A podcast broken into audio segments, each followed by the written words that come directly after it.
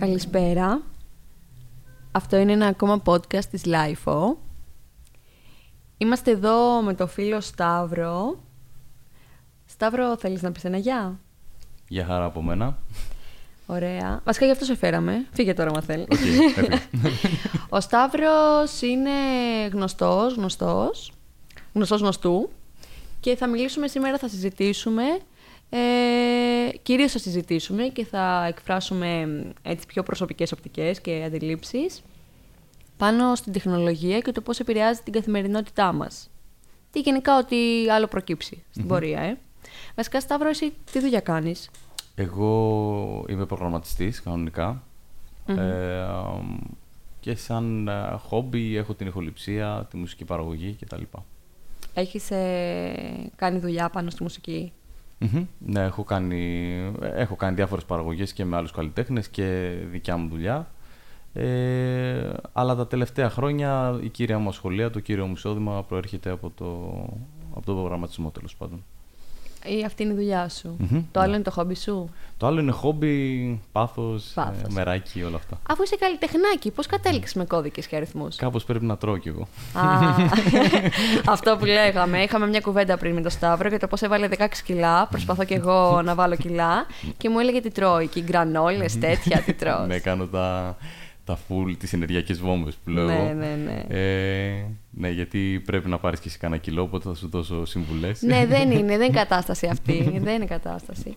Ε, κάτι, κάτι τεχνολογικό να βγει, κάτι να το έχουμε, ρε παιδί μου, που με το που το χρησιμοποιούμε, να αποκτάμε το σώμα που θέλουμε, το ιδανικό, το υγιές, χωρίς να χρειαστεί να ζοριστούμε και να κοπιάσουμε. Υπάρχει τώρα που το φέραμε στο θέμα. Ε, όχι ακόμα. Ε, τόσο έχουν βγει, ρε παιδί μου. Έχουν βγει καφέδες που σε αδυνατίζουν, έχουν βγει. Καλά, αυτά είναι μούφε. Όλα μούφε είναι, ναι, εντάξει. Ε, νομίζω ότι κάτι το οποίο να μην είναι επικίνδυνο αυτή τη στιγμή για το ανθρώπινο σώμα δεν υπάρχει, αλλά δεν μπορώ να απορρίψω κιόλας ότι θα υπάρξει στο μέλλον. Εντάξει. Έρθει τόσο επιστήμονες εκεί έξω. Ένας δεν έχει κάτι να πει, θα κάτσω να ασχοληθώ να βρω ένα φάρμακο, όντως να λειτουργεί. να μην χρειαστεί να περνάμε όλο αυτό το παλούκι, βγάλε, βάλε. Δηλαδή πραγματικά. Νομίζω ότι έχουν ασχοληθεί πιο πολύ με το βγάλε. Με το βγάλε. Παρά ναι. με το βάλε. Ναι, ναι, ναι. Γιατί ναι. συνήθως, συνήθως, χωρίς να θέλω να είμαι απόλυτος, ο κόσμος πιο πολύ τρώει. Παρά δεν τρώει. ναι, ναι, ναι. Ε, ωραία, οπότε ναι, και επέλεξες να ασχοληθείς με το προγραμματισμό και την τεχνολογία. Αυτό πώς προέκυψε; Αυτό ήταν, ξεκίνησε αρχικά από τις σπουδές μου. Ε, είμαι ηλεκτρολόγος μηχανικός ε, και μηχανικός υπολογιστών στο Πολυτεχνείο τελείωσα. Ε, για αρκετό καιρό δεν ήμουν σίγουρος αν θα ασχοληθώ με αυτό, αλλά κάποια στιγμή ήρθε το βιοποριστικό κομμάτι στη μέση και είπα να εστιάσω πιο πολύ εκεί. Ε, και η δουλειά μου τώρα βασίζεται πάνω σε αυτό το πράγμα. Έχω, Δουλεύω δηλαδή τα τελευταία τρία χρόνια σχεδόν. Τώρα που δουλεύεις συστηματικά σε αυτή τη θέση, θα δηλαδή, σου σου φαίνεται ότι δεν θα ήθελες, δεν, δεν, δεν μ' αρέσει, απλά αναγκαστικά το κάνω ή είναι κάτι που σε απασχολεί; Ε, το αναγκαστικά είναι βαριά λέξη. Ε, θεωρώ ότι είναι η καλύτερη χειρότερη περίπτωση για μένα. Α, δηλαδή θα το λέγα έτσι. Ε, αν, προφανώς υπάρχουν πολλά άλλα πράγματα που θα θέλω να κάνω στη ζωή μου και να βγάζω χρήματα από αυτό, αλλά δεν είναι δυνατόν. Να κάθεσαι. Ναι, α, τέλειο, τέλειο. Καταπληκτικό. Ε, αλλά επειδή δεν είναι δυνατόν, ε, διάλεξα αυτό που θεωρώ ότι έχει ένα αρκετά δημιουργικό κομμάτι, γιατί έχει. Ε, ο προγραμματισμός έχει ένα πολύ μεγάλο κομμάτι που έχει να κάνει με σχεδιασμό, σκέψη και όλα αυτά και κάπως συνδυάζεται η μαθηματική σκέψη με την καλλιτεχνική σε, αυτά τα, σε αυτό το είδος τέλος πάντων δραστηριότητας. Ε, ε, και μετά αυτό που τέλος πάντων τελειώντας τις σπουδές μου είδα ότι θα πάω να, να διαλέξω μια δουλειά η οποία τουλάχιστον να μην μου είναι μαρτύριο. Ε, Έχοντας κάποια αρκετά δυνατά κομμάτια στο καλλιτεχνικό κομμάτι, λοιπόν, ε, ήταν η καλύτερη επιλογή που είχα να κάνω. Ναι. Χωρίς να καταδικάζω καμία δουλειά, εννοείται. Ναι. Απλά για μένα προσωπικά ήταν ότι καλύτερο μπορούσα να διαλέξω. Και τι ενδιαφέρον. Ε, ε, η τεχνολογία είναι κάτι το οποίο σε απασχολεί εσένα στην καθημερινότητά Ναι, και είναι και μέσα στη ζωή μου. Και δεν τι έχω... σου προσφέρει; Καλά, τώρα μια ερώτηση τώρα. Γενικά, εγώ να ξεκαθαρίσω ότι είμαι τεχνολογικά αναλφάβητη. Ε, δεν, είμαι, δεν είμαι αυτό που λέμε αντιστέκομαι στην εξέλιξη της τεχνολογίας και θέλω τη στασιμότητα και θέλω να μπει και κάπου ένα όπα γιατί παιδιά πάρα πολύ έχουμε εξελιχθεί και έχουμε χάσει τα αυγά και τα πασχάλια που λένε οι περισσότεροι. Θα καταλήξουμε με τσιπάκια. Ναι, ναι, ναι. Αλλά πιστεύω ότι βοηθάει όντως. Απλά είναι κάτι το οποίο ξέρεις μου είναι πολύ άλλη πραγματικότητα Ε, και δυσκολεύομαι πάρα πολύ να λειτουργήσω. Ε, ακόμα και με τον υπολογιστή. Έχω φωνάξει εγώ τον προγραμματιστή. Αν σε είχα προγραμματιστεί εδώ στη δουλειά, σε έχω, καλ... έχω καλέσει τον προγραμματιστή και του έχω πει: Τρέχα, Άγγελε, ε, δεν ξέρω τι έχει συμβεί, έχει κλείσει ο υπολογιστής, έχει χαλάσει. Και μου λέει: Ρεάννα. Πάτα το κουμπί. Όχι, μου λέει: Είναι εκτός η μπρίζα. και λέω: Ρε φιλαράκι, σοβαρά τώρα. μίλα, ρε Άγγελε, μίλα. Σου καταλαβαίνει. Ναι, ναι, Δεν ναι. έχω κάτι καθόλου να ασχοληθώ. Αλλά Ναι. πιστεύω ότι όντως κάνει παπάδες και σε, σε πάρα πολλούς τομείς. Νομίζω ότι σε, πρώτο, σε πρώτη φάση πρέπει να υπάρχει το ενδιαφέρον για κάτι τέτοιο. Δηλαδή, σε πολλά πράγματα, ναι, και, και εμένα μπορεί να με βάλεις, ας πούμε, τι να σου πω τώρα, να, να κρίνω έργα τέχνης στη ζωγραφική και δεν έχω το ενδιαφέρον να κάτσω να το κάνω. Ε, άμα, πε- πες μου, άμα και εσύ, δηλαδή κάποιες φορές δεν έχει τύχει να, να σε βάλουν να ασχοληθείς με κάτι και ενώ αντικειμενικά είναι ενδιαφέρον, ε, δεν σε τράβαγε και πολύ, οπότε δεν έχεις το κίνητρο. Να σου πω όμως τώρα τι. Δεν είναι το, με τη τεχνολογία πλέον, στην εποχή που ζούμε, δεν ασχολείσαι από απλό ενδιαφέρον. Ε, Είναι αναγκαστικ- ανάγκη. είναι ανάγκη. Ναι. Και είναι κάτι το οποίο είναι. Ε, δηλαδή, πρέπει να γι- είναι μια αρκετά μ, ε, δεδομένη κατάσταση το πώς ε, ε, η καθημερινότητά σου έχει πια δομηθεί. Ναι, έτσι δηλαδή, έχει σχεδόν γίνει. όλα, μα ποια- ειδικά τώρα με τον κορονοϊό, όλα τι λέει. Όλα τι λέει μπροστά. Τηλεργασία, τηλεκπαίδευση, τηλεαγορές, ε, τηλεόραση, δεν το συζητάω καλά. Ε, όλα είναι, ε, ξέρεις, τεχνολογία μπροστά. Ε, και θα έπρεπε γι' αυτό, εντάξει, τώρα ακούγεται το έχει, του δίνεις ένα αρνητικό πρόσημο, αλλά θα έπρεπε να είμαστε και λίγο ευγνώμονες για αυτό το πράγμα. Καλέ, Δηλαδή- χαροπά το λέω. ναι, ναι. Ε, ας πούμε για την τηλεργασία, τώρα έχουμε επιδείξει άλλο θέμα. Τι γνω, εσύ πώς, την, ε, πώς τη βιώνεις, που Ωραία. το κάνεις τώρα. Αρχικά, ναι, ακριβώς. Επειδή εγώ είμαι και ε, σαν προγραμματιστής, έχω την ευκαιρία να δουλέψω από μακριά. Δεν χρειάζεται να πηγαίνω στο γραφείο μου. Μπορώ να δουλεύω και από άλλη χώρα, δηλαδή. Ε, Στις περισσότερες ε, φορές, εμένα με βολεύει πάρα πολύ. Με βολεύει γιατί βρίσκομαι στο σπίτι μου, μπορώ να ρυθμίσω το πρόγραμμά μου όπως ακριβώς θέλω, να, να κανονίσω τις δουλειές μου. Ε, είναι κάτι το οποίο ε, γλυ- γλιτώνω εννοείται τα μεταφορικά μέσα και το, όλη την συναναστροφή με κόσμο και τα λοιπά που μπορεί να είναι και επικίνδυνη γιατί και τώρα αυτές τις εποχές είναι λίγο πιο τραβηγμένα τα πράγματα αλλά μ, ε, μου δίνει την άνεση του να φτιάξω το χρόνο μου και να τον χωρίσω σε κομματάκια όσο καλύτερα θέλω. Ε, αν, έχει, αν έχω παρατηρήσει εγώ κάτι αρνητικό είναι ότι πολλές φορές καταλήγω να δουλεύω και περισσότερο και χωρίς να το καταλαβαίνω κιόλας. Δηλαδή, εμ, όταν είσαι στη δουλειά σου, εννοείται έχεις το 8 το κλασικό, ε, ε, κανένας άνθρωπος, κανένας υγιής εγκέφαλος θεωρώ δεν μπορεί να δουλέψει 8 ώρες συνεχόμενα χωρίς να κάνει ένα από το παραμικρό διάλειμμα ή οτιδήποτε τέτοιο. Ε, ε, έτσι κι εμείς, τέλος πάντων. Ε, αλλά όταν είσαι στο σπίτι σου, επειδή ακριβώς δεν έχεις πάρα πολλά distractions, δεν έχεις ε, ε, κα- κάτι να σου αποσπά την προσοχή τέλος πάντων, ε, Καλέ, δεν σου αποσπάσει την- την προσοχή στο σπίτι σου. Δεν, δεν αποσπά την προσοχή σου. Εγώ έχω δει τη σκόνη σε όλα τα σωματεπιά να πούμε και στις γωνίες. Ναι. Κάθομαι να δουλέψω και λέω Α, κοίτα ρε παιδί μου, θα βάλω λίγο σκούπα. Ένα τέταρτο. Είναι, το κάνω κι εγώ αυτό. Αλλά είναι και θέμα χαρακτήρα νομίζω. Δηλαδή, πολλές φορές οι πιο ας πούμε πειθαρχημένοι, να το πω έτσι σε πιο. Ε, να του δώσω έναν όρο. Ε, οι πιο πειθαρχημένοι δεν θα ασχοληθούν με άλλα πράγματα όταν θα κάτσουν να δουλέψουν. Θα δουλέψουν και θα βγάλουν το αποτέλεσμα. Αυτοί έχουν συνήθως και το μεγαλύτερο πρόβλημα του ότι δουλεύουν παραπάνω. Αντίθετα, αυτοί που ε, είναι και πιο ας πούμε αναβλητικοί και μ, ε, είναι και έτσι πιο φεύγει η προσοχή τους, λίγο αφαιρούνται. Ε, έχουν τον κίνδυνο να ασχοληθούν με όλες τις άλλες δουλειές του σπιτιού, της σκούπα, το σφουγγάρισμα, το, τον υπολογιστή εκείνη την ώρα που ανοίγει μια κλίση που θα έρθει στο τηλέφωνο και στη δουλειά δεν θα την απαντούσεις, ενώ εκεί έχεις την ευκαιρία να το κάνεις. Ε, και αυτή ίσως δεν είναι τόσο αποδοτική. Οπότε νομίζω ότι έχει να κάνει ανάλογα με την περίπτωση. Εγώ, εμένα προσωπικά, και θεωρώ ότι σου, σου λέω ξανά ότι θα πρέπει να, να είμαστε χαρούμενοι που έχουμε αυτή την, την ευκαιρία. Ναι. Ή, όσοι την έχουμε, γιατί ένας γιατρός δεν μπορεί να την κάνει τη δουλειά του από μακριά, εννοείται. Ε, όσοι την έχουμε, να είμαστε χαρούμενοι που μπορούμε να το κάνουμε αυτό και γλιτώνουμε αρκετούς κινδύνους που άλλοι δεν μπορούν. Αυτό. Εγώ είμαι εκ διαμέτρου αντίθετη σε αυτό. Ε. Για πες. Ε, μιλάμε τώρα έτσι πως καθόμαστε απέναντι, είμαστε τελείως άλλες οπτικές. Εγώ δεν μπορώ με τίποτα. Τηλεργασία. Θες το γραφείο τρελαίνομαι, σου. τρελαίνομαι. ε, θέλω να βρίσκομαι στο εργασιακό μου περιβάλλον, θέλω να περιτριγυρίζομαι από ανθρώπους, να λέω μια κουβέντα, να βγαίνω το πρωί και να μην ξέρω αν θα σκοντάψω ή όχι, ξέρω εγώ, στο πεζοδρόμιο. Ε, όχι όλη αυτή η διαδικασία είναι κίνηση, είναι ζωή, δεν ξέρω. Μου φαίνεται πολύ περίεργο να ξυπνάω, να βγαίνω από το δωμάτιό μου, να πηγαίνω να τρώω πρωινό στην κουζίνα και να ξαναμπαίνω στο δωμάτιό μου και να κάθομαι 8 ώρες να δουλεύω. Ναι. Να σκουπίζω στα ενδιάμεσα του σωματεπιά. ναι, τρελαίνομαι, ρε. Δεν γίνεται. Και είναι άλλη. ε, Για, παράγω διαφορετικό και διαφορετική ενέργεια ψυχολογία και, διαφορετική, και διαφορετικό περιεχόμενο στη δουλειά μου. Δηλαδή, πραγματικά δεν, είναι, δεν την παλεύω. Δεν την παλεύω τηλεόραση. Τρελαίνομαι. Θα μπορούσα να σου πω ότι με σιγουριά, αν τελικά αποδίδει αυτό για πάρα πολύ μεγάλο χρονικό διάστημα, ε, αν αυτό συνεχιστεί για ένα χρόνο. Ε, εμένα προσωπικά στην αρχή, ναι, και εγώ είχα αυτό το πράγμα της κοινωνικοποίησης. Μου έλειπε λίγο η επαφή με τον κόσμο. Ε, μου έλειπε λίγο ότι θα ξεκινήσει η μέρα μου και θα βγω έξω, θα δω κίνηση. Θα υπάρχει έτσι μια, μια ενεργητικότητα, ρε παιδί μου, από το σηκώνω από το κρεβάτι, πάω στην κάρεκλα, από την κάρεκλα πίσω στο, στην κάρεκλα του γραφείου και, και, και είναι αυτές τι κινήσεις μου που κάνω μέχρι να τελειώσω τη μέρα μου.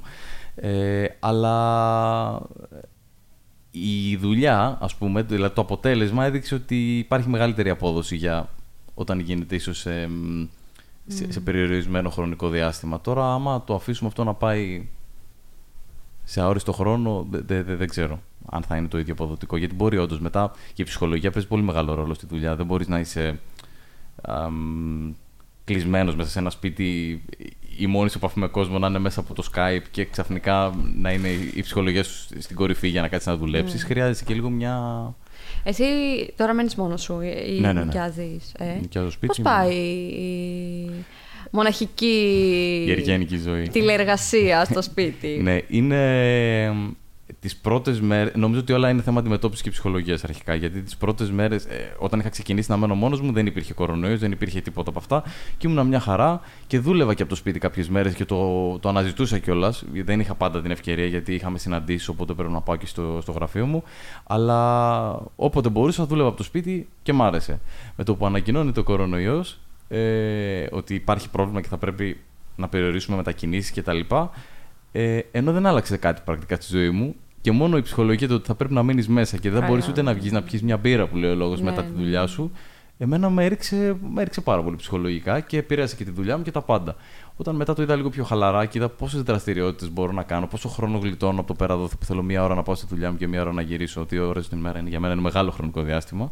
Ε, το εκμεταλλεύτηκα λίγο διαφορετικά. Ε, Όταν λες δραστηριότητες, φυσικές δραστηριότητες ή έχει να κάνει με τεχνολογία πάλι; Δηλαδή να κάθεσαι στον υπολογιστή να κάνεις πράγματα; Θα πω και τα δύο, γιατί ακόμα και το χόμπι μου εμένα που είναι μουσική τεχνολογία, πάλι με, πάλι με μηχανήματα, με οθόνες, με, δηλαδή στον υπολογιστή θα είμαι. Αλλά κάνω και γυμναστική, θα, θα πηγαίνω. Καλά, και- δεν φαίνεται. Ε, δεν φαίνεται. Μου έχει φορέσει το κοντομάνικο εδώ, το ποντίκι. Είδε η γκρανόλα τι Η σου γκρανόλα κάνει. τι πρέπει. κάνει. ναι, αλλά να σου πω κάτι. Άμα κάθεσαι και εσύ, οι προγραμματιστές πρέπει να έχετε τεράστιο θέμα με το καθισιό. Ακριβώς, γι' Η αυτό ήταν και πλατούλα, η επιλογή. μεσούλα πρέπει να ναι, είναι- ναι, ναι. Όταν, όταν κάποια στιγμή ανέβηκα μια σκάλα, είμαι, να πω έτσι για το τυπικό, ότι είμαι 28 στο 29. Να Ε, ζήσεις, αγόρι μου. Ναι, να τα εκατοστήσω. ε, και όταν κάποια στιγμή στα 25 μου χρόνια ανέβηκα μια σκάλα γρήγορα και νόμιζα ότι θα λιποθυμήσω, κατάλαβα ότι ε, η ζωή μου καταρχάς λόγω επαγγέλματος θα είναι αυτή. Οπότε είναι κάτι που δεν μπορώ να αλλάξω. Οπότε πρέπει να βάλω κάτι άλλο στη ζωή μου για να αντισταθμίσω αυτό το καθισιό. Έτσι Έναν έκανα. φυσικοθεραπευτή. Όχι, χρειάζεται κίνηση και από μόνοι μας. Δεν μπορούμε να μας Είδες. πούν να είναι οι άλλοι συνέχεια. Ναι.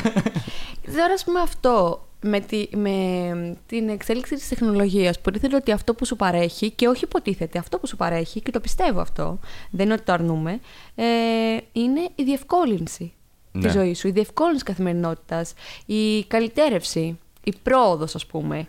Ε, δεν βλέπεις όμως ότι κάπου έχεις απώλειες; Νομίζω ότι είναι εργαλείο. Όλα είναι πανεύκολα, δηλαδή όλα γίνονται πανεύκολα πια. Μπορούν να γίνουν πανεύκολα, αλλά το ξαναλέω, νομίζω ότι είναι ένα εργαλείο η τεχνολογία. Δηλαδή, δεν έχει, από μόνη της πρόσημο δεν έχει. Δεν είναι κάτι αρνητικό ή κάτι θετικό. Είναι το πώς θα τη χρησιμοποιήσεις εσύ. Ε, μ, αν είσαι ο τύπος ο οποίος θες να έχεις μία, μία Αλέξα, να το πω έτσι, στο σπίτι σου και να της λες: Κάνε μου, άνοιξε μου την τηλεόραση, κλείσε μου το ραδιόφωνο, ε, άνοιξε μου το θερμοσύφωνα, κλείσε μου το πλυντήριο, ετοίμασε μου τα ρούχα ή οτιδήποτε τέτοιο. Ποια είναι αυτή, αυτή είναι τα ρομπότ που έχεις. Ε, ε, η Αλέξα είναι, δεν κάνει όλα αυτά που είπα. Απλά είναι ότι ε, είναι ένα σύστημα το οποίο ακούει εντολές φωνητικές και εκτελεί σε έξυπνες συσκευές, εκτελεί διάφορες διαδικασίες για να σου γλιτώσει ας πούμε, τη διαδικασία του να πας να το κάνεις μόνος σου και μπορείς να το κάνεις και από απόσταση. Δηλαδή να βρίσκεσαι εκτός σπιτιού και να ανοίγεις το θερμοσύφωνο ώστε όταν γυρίσεις να έχεις ζεστό νερό, σου λέω. Τι λε, Ναι, ρε. Ναι. Αυ- Και σκάει Δευτέρα, Τετάρτη, Παρασκευή και την πληρώνεις κιόλας. Είναι μέσα στο σαλόνι και κάθεται όλη τη μέρα Όλη και ακούει. μέρα. Ναι, ναι, ναι, δεν κάνει Άντε, τίποτα. ρε. Και αν έχει κυκλώσει η Αλέξα και έχω στείλει μήνυμα, άναψε με το θερμοσύφωνα και σκάσω και είναι μπούζι το νερό. Είδες. Ναι, μπορεί να γίνει. Μπορούν να... Λοιπόν, ωραία. Υπάρχουν πάντα ατυχήματα σε αυτά. Όπως και το υπάρχει εσύ θα ξέχασες να ανοίξεις το θερμοσύφωνο από μόνη σου. Ε, υπα- για τα θέματα επικινδυνότητας υπάρχουν πάντα δικλείδες ασφαλείας ώστε να μπορείς να τα απενεργοποιήσεις αυτά τα συστήματα. Δηλαδή, δεν έχω ακούσει και πολλές περιπτώσεις που η Αλέξα ας πούμε, να έχει ανατινάξει κανένα σπίτι, ξέρω εγώ. Ναι. Νομίζω πως όχι, νομίζω πως δεν γίνεται. Αλλά αυτό που έλεγες για το τι χρήση κάνεις. Το... Ναι. Ε, η- εγώ θεωρώ το ότι άμα μπορέσεις να συγκρατήσεις τη χρήση στο επίπεδο της διευκόλυνσης και της εξοικονόμησης χρόνου και όχι, το, και όχι στο να αναιρέσει τις φυσικές λειτουργίες του ίδιου του οργανισμού, ε, νομίζω ότι είσαι σε πάρα πολύ καλό στάδιο. Γιατί θα είσαι πιο ευτυχη... Πιο, βασικά θα έχεις πιο πολύ χρόνο για να ασχοληθείς με το τι σε κάνει ευτυχισμένο, να το πω έτσι. Γιατί πολλές φορές, νομίζω και σε εσένα συμβαίνει, ότι πας σπίτι σου ε, και ασχολείσαι με μικροπράγματα τα οποία απλά πρέπει να γίνουν. Θα μπορούσαν να αυτοματοποιηθούν πανεύκολα και σου τρώνε το χρόνο, σου τρώνε όλη τη μέρα. Σε κάποιους δίνουν χαρά. Αυτοί να τα κάνουν μόνοι τους, δεν χρειάζεται. Απλά ας πούμε, σε κάποιους δίνουν, ε, δίνει χαρά το να πάνε να ποτίσουν ένα-ένα τα, τα λουλουδάκια τους, ε, να τα περιποιηθούν κτλ. Άλλοι θέλουν το αυτόματο πότισμα. Ενεργοποιούν, ε, βάζουν ένα, προγραμματιστή, ένα προγραμματισμό στο, στον αισθητήρα που έχουν εκεί. Ξέρει ότι κάθε μέρα θα ποτίσει στις 6. Δεν ασχολούνται ποτέ ξανά. Έχουν τα λουλουδάκια τους, είναι μια χαρά και αυτή τη μισή ώρα που θα, αξιοποιούσαν- που θα χρησιμοποιούσαν εκεί την αξιοποιούν κάπως διαφορετικά. Αυτή είναι η διαφορά. Ναι, και δεν, ναι, προφα... ναι, αυτό έχεις δίκιο. Και δεν είναι ότι λέω ότι α, αυτός που βάζει το αυτόματο, να- το, το αυτόματο ή μέσω της τεχνολογίας και έχει διευκολύνει ας πούμε αυτή την, ε, το πότισμα ε, χάνει τη μαγεία του να είναι ανάμεσα στα λουλούδια και τις μυρωδιές. Δεν είναι ότι λέω ότι αυτός ας πούμε δεν κατανοεί τη διαδικασία και απλά το, κα- το, την- κατάλαβες Ναι, πώς το ναι, ναι, λέω. ναι. Είναι ότι ε, παρατηρώ ότι αυτή η ευκολία να γίνουν, ε, μας έχει κάνει να ξεχνάμε διάφορα άλλα πράγματα. Όπως το ότι το σώμα μας κινείται, ότι χρειάζεται φυσική άσκηση, Αυτό, ναι. όπως ε, την διεπαφή, την αλληλεπίδραση, την ανθρώπινη. Γιατί αλληλεπιδράμε, αλλά με φατσάκια, like και τέτοια. Ναι. Που εντωμεταξύ και εγώ δεν έχω social media και με ποιον να αλληλεπιδράσω πια; Ολομόνα και δεν μπορώ. Ναι, δεν γίνεται άλλη επιδράση μόνο. Δεν είναι. Είναι, είναι, είναι αρκετά επικίνδυνο να συμβεί αυτό, αλλά και πάλι έχει να κάνει με το χαρακτήρα του καθενός. Ε, σκέψου το ως εξής. Άμα δεν έχεις εκπαιδευτεί για να κάνεις κάτι καλά, ε, μ, υπάρχει περίπτωση με κάποιο τρόπο να, να σε πείσω εγώ, ας πούμε, ότι έχει αξία το να το κάνεις καλά εσύ, ενώ υπάρχει μια έτοιμη λύση και θα σου γλιτώσει χρόνο; Με 50 ευρώ όλα γίνονται. με 50, με, με- άμα μας πληρώνανε, ίσως ναι. Απλά επειδή δεν σε πληρώνω, ας πούμε, για να φτιάξεις, τι να σου πω τώρα. Ε, να, κάνεις, απλ- να σκουπίσεις το σπίτι, ας πούμε, σου λέγω τώρα. Υπάρχει πλέον συσκευή που την προγραμματίζεις και σου σκουπίζει το σπίτι μόνη της. ΟΚ. Ένα ρομποτάκι. Γε- ε, ξέρω ότι σε κάποιους δεν είναι ευχαρίστηση το σκουπίσμα. Μου το έχουν πει. Είναι από τις αγαπημένες τους δουλειές. Ότι χαλαρώνουν, βγάζουν το άγχος τους. Εμένα προσωπικά δεν ειναι Το θεωρώ πάρα πολύ βαρετό. Το θεωρώ μια δουλειά που θέλω να γίνεται συνέχεια γιατί θέλω το σπίτι μου να είναι καθαρό. Οπότε θα ήταν μια συσκευή που θα μπορούσα να αγοράσω εγώ, όσο ηλίθια και αν ακούγεται σαν αγορά. Γιατί μου γλιτώνει χρόνο. Ε, μ, μετά έχετε το άλλο, η ποιότητα της δουλειάς. Κάποιες φορές αυτή η αυτοματοποίηση μειώνει την ποιότητα. Άλλες φορές την αφήνει εκεί που- στα επίπεδα που θες να είναι. Και εκεί είσαι ικανοποιημένος. Δεν χρειάζεται κάτι παραπάνω. Ε, το τελευταίο κομμάτι νομίζω ότι είναι ε, τελικά καθαρά βιολογικό και έχει να κάνει με το ανθρώπινο σώμα και, και με τις ανθρώπινες σχέσεις ότι άμα αυτό ξεπεράσει ένα, ένα στάδιο ε, το σώμα δεν λειτουργεί σωστά. Ο άνθρωπος δεν λειτουργεί σωστά. Έχει εγκαταλείψει κάθε φυσική λειτουργία που έχει και άρα σιγά σιγά εμφανίζονται προβλήματα υγείας, ψυχικά προβλήματα κτλ. Αλλά αυτό είναι νομίζω κάτι το οποίο μπορεί ο καθένας να εντοπίσει. Ε, δεν δεν είναι τόσο Ναι. δεν είναι τόσο δύσκολο να πεις το παράκανα.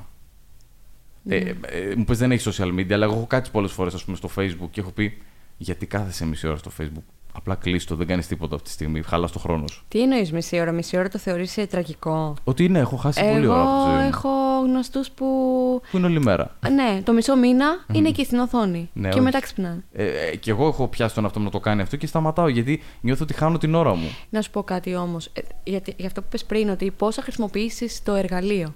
Δεν έχεις καν οι περισσότεροι από εμάς, ε, γιατί η τεχνολογία, ε, στην ηλικία μας τουλάχιστον, ε, δεν, δεν, δεν γεννηθήκαμε. Τώρα είχαμε κάτι κινητά Nokia Ακριβώς. ε, τέλη ηλικίου, τα οποία το φιδά, μόνο φιδάκι έπαιζες και ήταν φωνικά όπλα. Δεν το πέταγες στον άλλον και τελείωσε η υπόθεση. Και πολύ ωραίο φιδάκι όμως. Ωραίο φιδάκι, ωραίο κινητό, αυτό το γαλάζιο, το, γαλάζιο, το ωραίο. Nokia 3310 Τέλειο, το αυτό ωραίο. καλύτερο. Να σου πω, ας πούμε, δεν ξέρω αν κατά πόσο εκπαιδευτήκαμε σωστά στο να μπορούμε να χρησιμοποιήσουμε με ορθό τρόπο αυτά τα εργαλεία. Ακριβώς. Υπάρχει ένα πρόβλημα σε αυτό. Ε, είναι η ταχύτητα της ανάπτυξης. Ε, η τεχνολογία τα τελευταία χρόνια αναπτύσσεται σε πολύ ταχύτερους ρυθμούς από ό,τι περιμέναμε, με αποτέλεσμα να, να έχει πάει λίγο πίσω το κομμάτι της παιδείας πάνω σε αυτό. Δηλαδή, πάει τόσο γρήγορα η τεχνολογία που ακόμα και οι ίδιοι, δηλαδή εμείς που την έχουμε προλάβει την αλλαγή αυτή και παιδιά της ηλικίας μας εννοώ, ε, δεν, δεν προλαβαίνουμε κι εμείς οι ίδιοι τώρα τα καινούργια. Δηλαδή πάει τόσο τόσο γρήγορα που πρέπει καθημερινά να είσαι στην εγρήγορη στο ότι βγήκε κάτι καινούργιο, μια καινούργια, ένα καινούργιο κινητό, ένα καινούργιο λογισμικό. Πρέπει να το δω. Δεν καταλαβαίνω το παλιό. Τα παλιά είναι πιο απλά. Φαντάσου ανθρώπους οι οποίοι είναι 50 και 60 χρονών τώρα, mm. πόσο δύσκολο είναι αυτό, να το ενσωματώσουν στη ζωή τους. Είναι πάρα πολύ δύσκολο. Ναι, απλά τώρα πρέπει να το ενσωματώσουν. Τώρα όμως είναι απαραίτητο και είναι μια γνώση η οποία θα πρέπει σιγά σιγά θεωρώ να μπει στην εκπαίδευση κανονικά. Δηλαδή θα πρέπει. Δε, δεν υφίσταται για μένα κάποιος ε, από εδώ και πέρα να πηγαίνει σε ένα γραφείο και να μην ξέρει να λειτουργεί άψογα έναν υπολογιστή. Δηλαδή θα, θα έχει πρόβλημα σε 10 χρόνια από τώρα, θα έχει σημαντικό πρόβλημα γιατί δεν θα υπάρχουν χαρτιά, σου λέω εγώ τώρα. Δεν θα χρησιμοποιούμε χαρτί πουθενά. Τι θα κάνει; Ναι. Θα πρέπει να, να συμβιβαστεί. Ξέρω ότι σε κάποιες περιπτώσεις ε, κάποιο του δυσαρεστεί αυτό. Αλλά. Αυτό θέλω να σε ρωτήσω. Δεν Τώρα ρωτάω πραγματικά απορία, δεν είναι ότι το πιστεύω, αλλά είναι αυτό ένα είδος φασισμού. Ο τρόπος που. Δηλαδή, να μην θέλει να ενσωματωθεί. Από, υπάρχει, υπάρχει μία ε, πώς να το πω, σε πετάει έξω το σύστημα, ρε παιδί μου. Είναι νομίζω όμως μια φυσική εξέλιξη των πραγμάτων. Είναι φυσική εξέλιξη. Είναι τεχνολογική εξέλιξη των πραγμάτων. Είναι τεχνολογική εξέλιξη, αλλά κανένα δεν σου, δεν σου αναιρεί. Το ένα δεν αναιρεί το άλλο. Δεν αναιρεί, ναι, Οπότε ναι. μπορεί όντως η εξέλιξη των ανθρώπων να είναι να βασιστούν mm. σε κάτι τέτοιο. Και εγώ το πιστεύω αυτό. Ε, ναι. δηλαδή, όσο και να στεναχωρεί κάποιου και να κάνει πιο δύσκολη τη ζωή τους, γιατί δεν είναι σε όλους μας κάτι χαρούμενο το να, να μαθαίνουμε συνέχεια καινούργια πράγματα που δεν μας αφορούν. Αλλά όσο και να στεναχωρεί κάποιου, νομίζω ότι αφού η πλειονότητα των ανθρώπων φαίνεται να πηγαίνει προς αυτή την κατεύθυνση, αναγκαστικά θα πρέπει να πάνε και οι υπόλοιποι. Είναι, είναι, αυτό σημαίνει φυσική εξέλιξη. Θα επιζήσουν αυτή. Εντάξει, ακραία δήλωση, αλλά θα, θα είναι πιο άνετη ζωή αυτών οι οποίοι θα μπορέσουν να να ακολουθήσουν αυτή τη ροή. Καλά, μου έχεις κόψει χρόνια ζωής τώρα έτσι. Λες και είμαι καπνίστρια. Αλλά ας πούμε το ηλεκτρονικό τσιγάρο. Ορίστε μια ωραία ανακάλυψη. Ε, ε ναι. Όχι, ε. Δεν, ξέρω. Ε, επειδή είμαι πολύ άσχετος με το θέμα, δεν έχω ναι. καταλάβει ακόμα αν είναι πιο επικίνδυνο, αν είναι λιγότερο επικίνδυνο από το κανονικό. Οπότε δεν μπορώ να εκφέρω άποψη αυτό. Α πούμε αυτό που λες. Μια, ε, μια αναγκαστική ε, τροπή της ε, ζωής, ας πούμε, που σε πάει προς τα εκεί, δεν μπορείς να κάνεις κι αλλιώς, είναι το θέμα για μένα το social media. Ε, που εγώ επιλέγω να μην δεν έχω γιατί για του χύψη λόγους. Δεν είναι προτεραιότητά μου αυτό, μωρέ, δεν μπορώ να βαριέμαι. Αλλά βλέπω πόσο με επηρεάζει αυτό στα επαγγελματικά. Δεν το συζητάω. Ναι. Να μην έχεις να δείξεις τη δουλειά σου. Από το, οτιδήποτε. Ζωγράφος να είσαι, ε, yoga instructor να είσαι, personal trainer, να πουλάς κοσμήματα, χαλιά. Ε, άμα δεν έχεις κάπου να διαφημίσεις πλέον τον εαυτό σου μέσα από αυτή την πλατφόρμα ή στις κοινωνικές σχέσεις, στις ερωτικές σχέσεις. Tinder, πια, μόνο από εκεί. Ε, ε, Instagram, πώς λέγεται αυτά, που, που γνωρίζεις κόσμο από Σε πάει λίγο η εποχή και δεν μπορείς με τίποτα αυτή την αλλαγή, γιατί δεν μπορείς να...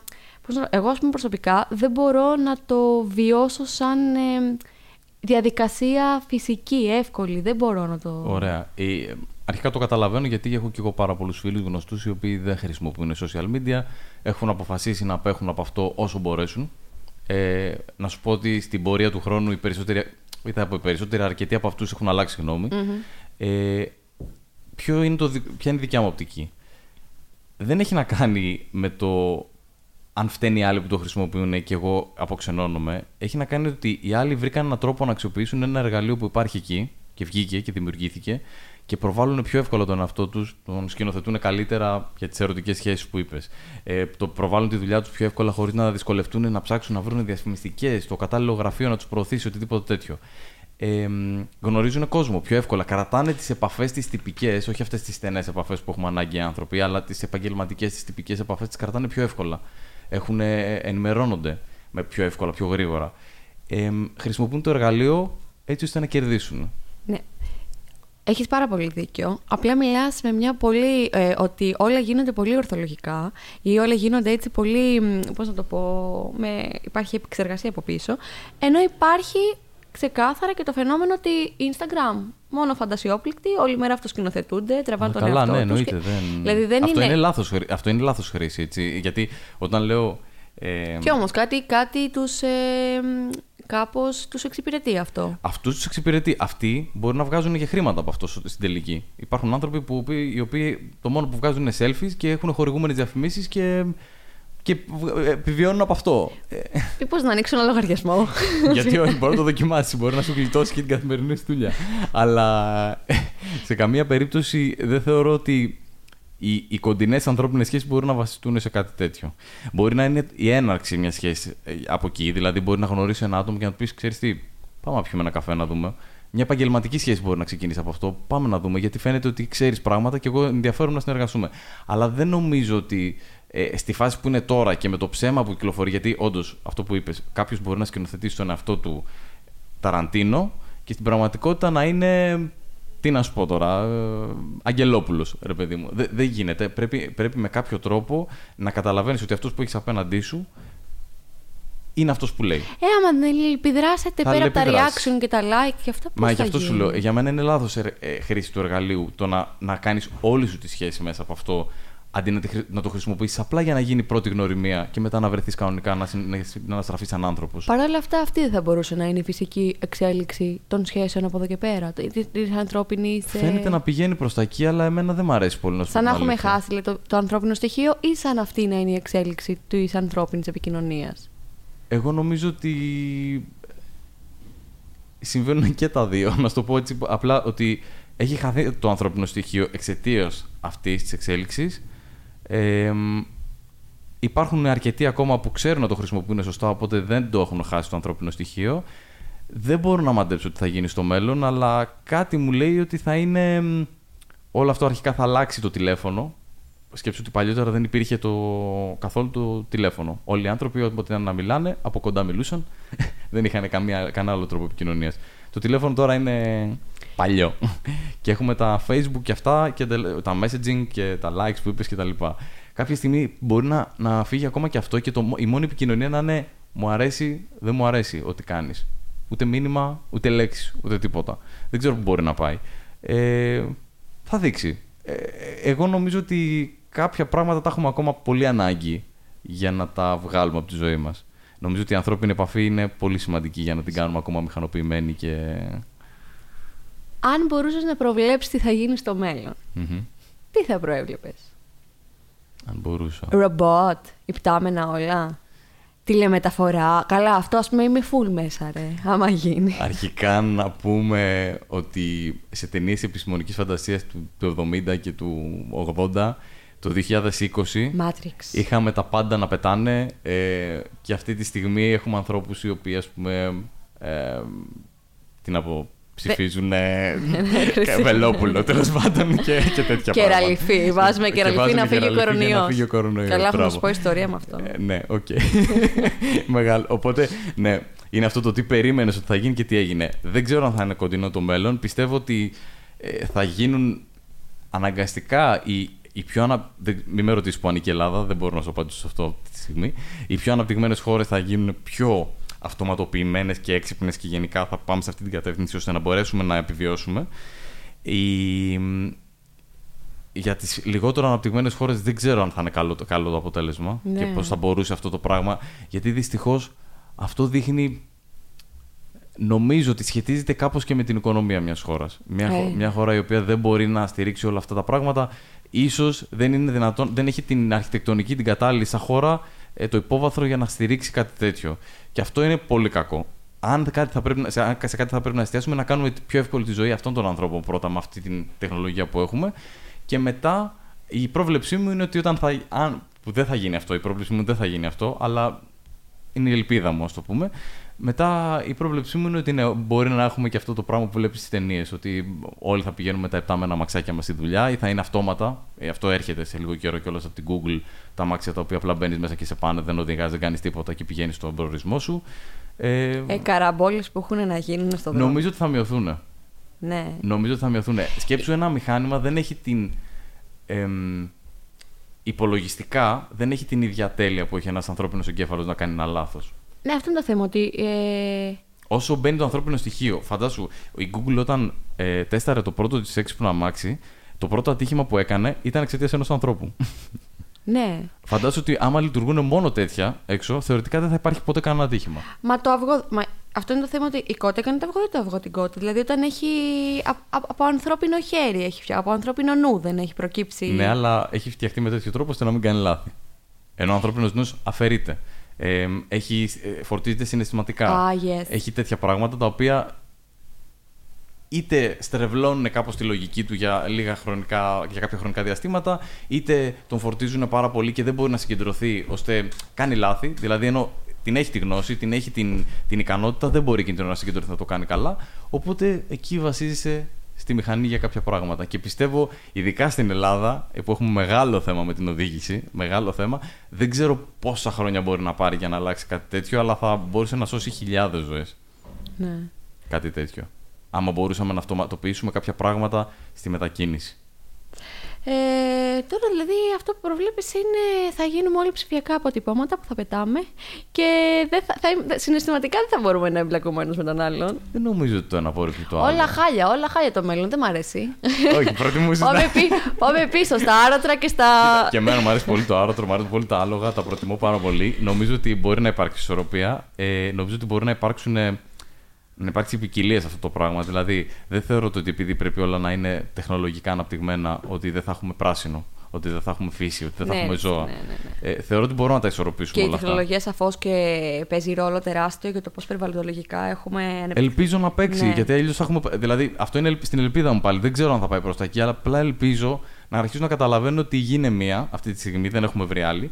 Ε, και θα υπάρχει μεγάλο πρόβλημα άμα δεν, άμα δεν χρησιμοποιήσουμε την τεχνολογία υπέρ μας και αρχίζουμε πάλι και κοιτάμε μόνο να απορροφήσουμε πόρους, να, να, κάνουμε, να φερθούμε πάλι σε ανάπληση τέλος πάντων όπως κάνουμε τόσα χρόνια. Οπότε ελπίζω να συμμορφωθεί ο ανθρώπινος νους για να συνεχίσουμε να υπάρχουμε. Διαφορετικά δεν ξέρω αν θα είμαστε εδώ. Μμμ. Ε, μ, αυτό που βλέπω, αυτό που ε, θέλει να επιτύχει δηλαδή η τεχνολογική εξέλιξη, τώρα εμείς τα βάζουμε το πολύ γενικό αυτό που σου λέω, ε, είναι να οικοδομήσει ένα καλύτερο κόσμο, ας πούμε. Το, το, το, το τέλειο, ας πούμε. Προς, τι, ποιος είναι ο στόχος; Ε, Ένας αρχικά γενικός... Η τεχνολογική εξέλιξη η ίδια δεν έχει κανένα στόχο. Είναι, δεν είναι δηλαδή. ε, ε, είναι, είναι μια κατάσταση, ας πούμε, η οποία εξελίσσεται συνεχώς. Δεν είναι κάτι το οποίο ε, έχει, ας πούμε, εμ, έχει κάποια κατεύθυνση από μόνη της.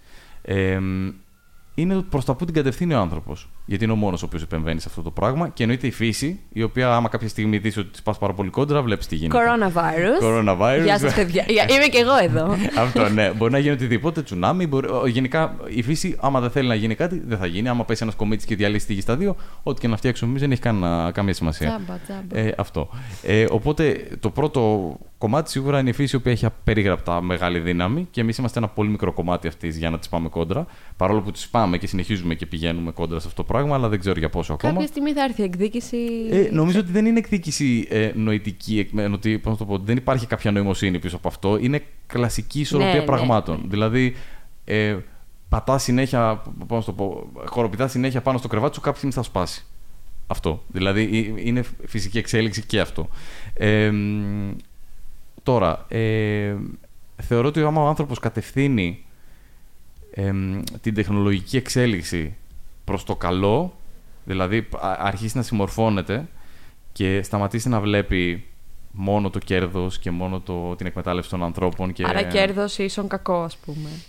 Γιατί αυτό με το καλό. Μιλάω για οικονομικό κέρδος πιο πολύ Α. και εξουσίας, τέτοια, τέτοια πράγματα. Ναι. Ε, φαίνεται να, φαίνεται να, οι περισσότεροι αυτή τη στιγμή να το χρησιμοποιούν για αυτό το λόγο. Ε, φυσικά. Και το βλέπεις κιόλας. Ε, φυσικά. Ε, είτε για να κινηθεί η οικονομία καθαρά, ε, βγάζουμε ηλίθιε συσκευέ οι οποίε δεν έχουν, δεν έχουν κανένα νόημα και πάνε όλοι και τις παίρνουν τέλος πάντων. Ε, υπάρχουν όμως και πράγματα τα οποία μπορούν να διευκολύνουν πάρα πολύ τη ζωή μας. Και θεωρώ ότι εκεί θα πρέπει να βασιστούμε. Πράγματα που μπορούν να αναστρέψουν την κλιματική αλλαγή, πράγματα που μπορούν να, ε, να, να σώσουν ανθρώπινες ζωές στα ιατρία. Πράγματα... Βελτίωση της υγείας, ναι. Τεχνητά Ακριβώς. μέλη. Τεχνικά προφανώς. μέλη. Ε, Βέβαια, εκεί να, να ανοίξω και μια άλλη παρενθεσούλα. Ε, αυτό ήθελα να σου πω, ας πούμε, με την... Ε, ε, έχεις ακούσει για τις ε, σχεδιαστές γονείς, ας πούμε, που μπορείς να κάνεις... Ε, να δημιουργήσεις εσύ, ας πούμε, ζωή κατά πώς θελεις Ε, και ότι... Να, να, πώς θα σου το πω, να παραγγείλεις, ας πούμε, κάπως ναι. εισαγωγικά. Αυτό συμβαίνει, έτσι δεν είναι; Ε, κάποια πράγματα, δεν είμαι πολύ ειδικός στη γενετική, δεν ξέρω, κάποια πράγματα Μπράβο, γενετική ενίσχυση του εγκεφάλου, της μνήμης, το ύψος, να φτιάξεις το ιδανικό, το τέλειο. Αυτό θέλω να καταλάβω. Είναι σαν να υπάρχει κάτι πολύ συγκεκριμένο το οποίο προσπαθούμε να επιτύχουμε, ας πούμε, με, τις, με την εξέλιξη. Νομίζω ανακλάδο ναι. Ανα, ναι. Ανακλάδο ναι, αλλά όχι συνολικά. Ναι. Ε, δηλαδή, συνολικά θεωρώ ότι ε, υπάρχει κάτι μεταξύ πειραματισμού και προσπάθειας βελτίωσης του βιωτικού επίπεδου. Ε, αυτό θα πρέπει να υπάρχει. Ε, από επιστημονικής πλευράς. Τώρα το πώς αξιοποιείται αυτό μπιζνεσικά μετά είναι άλλο κομμάτι, γιατί αυτοί θέλουν να βγάλουν απλά χρήματα. Ε, είναι πολύ μεγάλη κουβέντα και είναι πολύ ε, ηθικά αμφισβητήσιμο το αν πρέπει να μπλεχτούμε πάρα πολύ σε αυτά τα μονοπάτια της γενετικής και της δημιουργίας της ζωής. Ε, δεν είμαι σίγουρος αν μπορώ να σου απαντήσω και εγώ με σιγουριά ποια είναι η γνώμη μου τέλος πάντων. Πες μου τη γνώμη σου. Δεν θα σου πω τώρα μια εμπεριστατωμένη εξειδικευμένη άποψη ότι είσαι δουλεύεις πάνω σε αυτό. Αλλά ποια είναι η γνώμη σου, Σταύρος, που παίζει μουσική και μένει μόνος του και του αρέσει τη τηλεργασία. Ναι. Δηλαδή, ε, εγώ ξέρω τι πιστεύω. Ότι οι ικανότητες των ανθρώπων αυτά που μας έχουν δοθεί, δοθεί αυτά που από φύση φέρουμε μέσα μας και τα γνωρίζουμε σιγά σιγά και μεγαλώνοντας, είναι χαρίσματα, είναι πες το «Α, κοίτα αυτός έχει αυτό το συγκεκριμένο χαρακτηριστικό». Είναι πράγματα τα οποία κάπως σαν να έχουν δοθεί με έναν πολύ μυστήριο Και αυτό είναι το μαγικό της φάσης όλης, σαν ανθρώπινα όντα. Τώρα άμα είναι κατά παραγγελία, δηλαδή Θέλω, ας πούμε, ο Σταύρος να έχει αυτά τα μάτια, αυτό το ύψος, αυτό το σώμα. Καλά, βασικά να σου πω κάτι, ένα 16 και εγώ το έπαιρνα έτσι. Ε, ε, τώρα που το σκέφτομαι. Μπορεί να βοηθήσει. Είναι το. Χάθηκε να γεννηθώ 15 χρόνια και μετά. Ε, Α πούμε αυτό. Ε, θέλω να παίζει μουσική. Ήθελα να παίζει, ξέρω εγώ. Θέλω να είναι πάρα πολύ καλός ε, στα ακροβατικά. Δεν ξέρω εγώ τι, στη ζωγραφική. Ναι. Αυτό πόσο, πόσο Πώς σου φαίνεται, ας πούμε, πραγματικά; Ωραία. Αρχικά, σαν εισαγωγή, να πω ότι ε, ένας άνθρωπος δεν είναι μόνο τα γονίδια του. Είναι και τα ερεθίσματα που δέχεται από τη στιγμή που γεννιέται μέχρι τη στιγμή που κάνει την αξιολόγησή του. Βιώματα όλα. Μπράβο. Όλα είναι βιώματα. Ε, και εννοείται ότι τα γονίδια παίζουν πολύ σημαντικό ρόλο για κάποιες ικανότητες, για τη σωματική ανάπλαση και αυτά. Αλλά ένας άνθρωπος μπορεί να εξελιχθεί πάρα πολύ κατά τη διάρκεια της ζωής του σε πολλά θέματα. Και το μυαλό του μπορεί να εξελιχθεί και η, η, η κλίση του προς κάποιες ικανότητες να, να αλλάξει κτλ. Ε, τώρα, ας γίνω κι εγώ λίγο φοβικός με αυτά τα πράγματα και να πω ότι φοβούμενος την, τη ματαιοδοξία του, όχι μόνο του Έλληνα, γενικά του ανθρώπου, έχω την εντύπωση ότι άμα του δώσει την ευκαιρία να φτιάξει το τέλειο παιδί, θα πάει να φτιάχνει πάντα το τέλειο παιδί. Δεν θα καταλαβαίνει ότι μέχρι να γίνουμε όλοι ε, ολόιδιοι και αυτοματοποιημένοι τέλος πάντων, ε, το, αυτό το αποτέλεσμα δεν θα βγαίνει αυτό που φαντάζεται, γιατί το παιδί θα έχει άλλα ρεθίσματα. Κάθε γονιός θα είναι τελείως διαφορετικός, οπότε θα δίνει άλλα ρεθίσματα στο, στο παιδί του και αυτό θα εξελίσσεται σαν ένας διαφορετικός άνθρωπος. Απλά νομίζω ότι είναι λίγο. Ότι αργά και γρήγορα θα, θα υπάρξει μια, μια καμπύλη τέλος πάντων μέχρι να γίνει αυτό, αλλά όταν θα γίνει δεν θα υπάρχει ποικιλία. Και νομίζω ότι στη φύση η ποικιλία είναι απαραίτητη. Mm. Γιατί άμα σταματήσει να υπάρχει, αρχίζουν και εμφανίζονται γονιδιακά προβλήματα, αρχίζουν και εμφανίζονται προβλήματα ενδιαφέροντος, ότι είμαστε όλοι ίδιοι. Τα ξέρω αυτά που ξέρεις, τα έχω κάνει αυτά που έχεις κάνει, δεν μαθαίνω τίποτα από σένα, κόβονται οι επαφές. Δεν νομίζω ότι η φύση θα το αφήσει να γίνει αυτό ναι. έτσι ανέμακτα. Ε, εντάξει, μπορεί να είναι πολύ τρομακτική αυτή η πλευρά τέλος πάντων έτσι όπως το παρουσιάζω, αλλά εγώ προσωπικά αυτό το κατά παραγγελία νομίζω ότι θα ήταν λίγο επικίνδυνο. Ναι, ίσως θα είχε κάποιο νόημα στο να αποτρέψουμε κάποιες ασθένειες. Ναι. Κάποια πράγματα τα οποία ξέρουμε ότι θα κάνουν ότι κάποιοι άνθρωποι που θα γεννηθούν θα είναι, θα είναι καταδικασμένοι να υποφέρουν. Οπότε θα μπορούμε να τους κάνουμε τη ζωή πιο εύκολη. Ε, είναι και πάλι και αυτό όμως ηθικά αμφισβητήσιμο, γιατί κανένας δεν σου λέει ότι είναι η φυσική εξέλιξη των πραγμάτων αυτός στα 20 του χρόνια. Είναι άδικο ναι, για πολλούς ναι. από εμάς. Εγώ δεν θα ήθελα πούμε, να χάσω τους φίλους μου, τον αδερφό μου, επειδή κάτι συνέβη, κάτι πήγε στραβά στο γονίδιο του και στράβωσε. Ε, αλλά κανένας δεν μας λέει ότι και άμα αυτό αρχίζουμε και τα φτιάχνουμε όλα, ότι η ανθρωπότητα θα πάει προς το καλύτερο. Γιατί μπορεί ναι. μετά να είμαστε πάρα πολύ. Καλά, η κουβέντα αυτή μπορεί να ανοίξει πάρα πολλά Ναι, επίπεδα, είναι- όπως το τι σημαίνει στραβό και το τι σημαίνει πραγματικά η δυσκολία. Αυτό, και ναι. το τι είναι, ας πούμε, ε, ποιος πραγματικά ε, θεωρώ ότι όλοι δυσκολευόμαστε, τέλος πάντων άλλοι σε μεγαλύτερο βαθμό, άλλοι σε μικρότερο, αλλά ας μην το πάω εκεί. Θέλω να σε ρωτήσω ε, για αυτό το... Ρε Σταύρο, κόλλησα. Ωραία, φίλε. Μην κολλάς, πες μου. Περίμενε. Τώρα αυτό που είπες ε, για την ομοιομορφία. Α, ναι.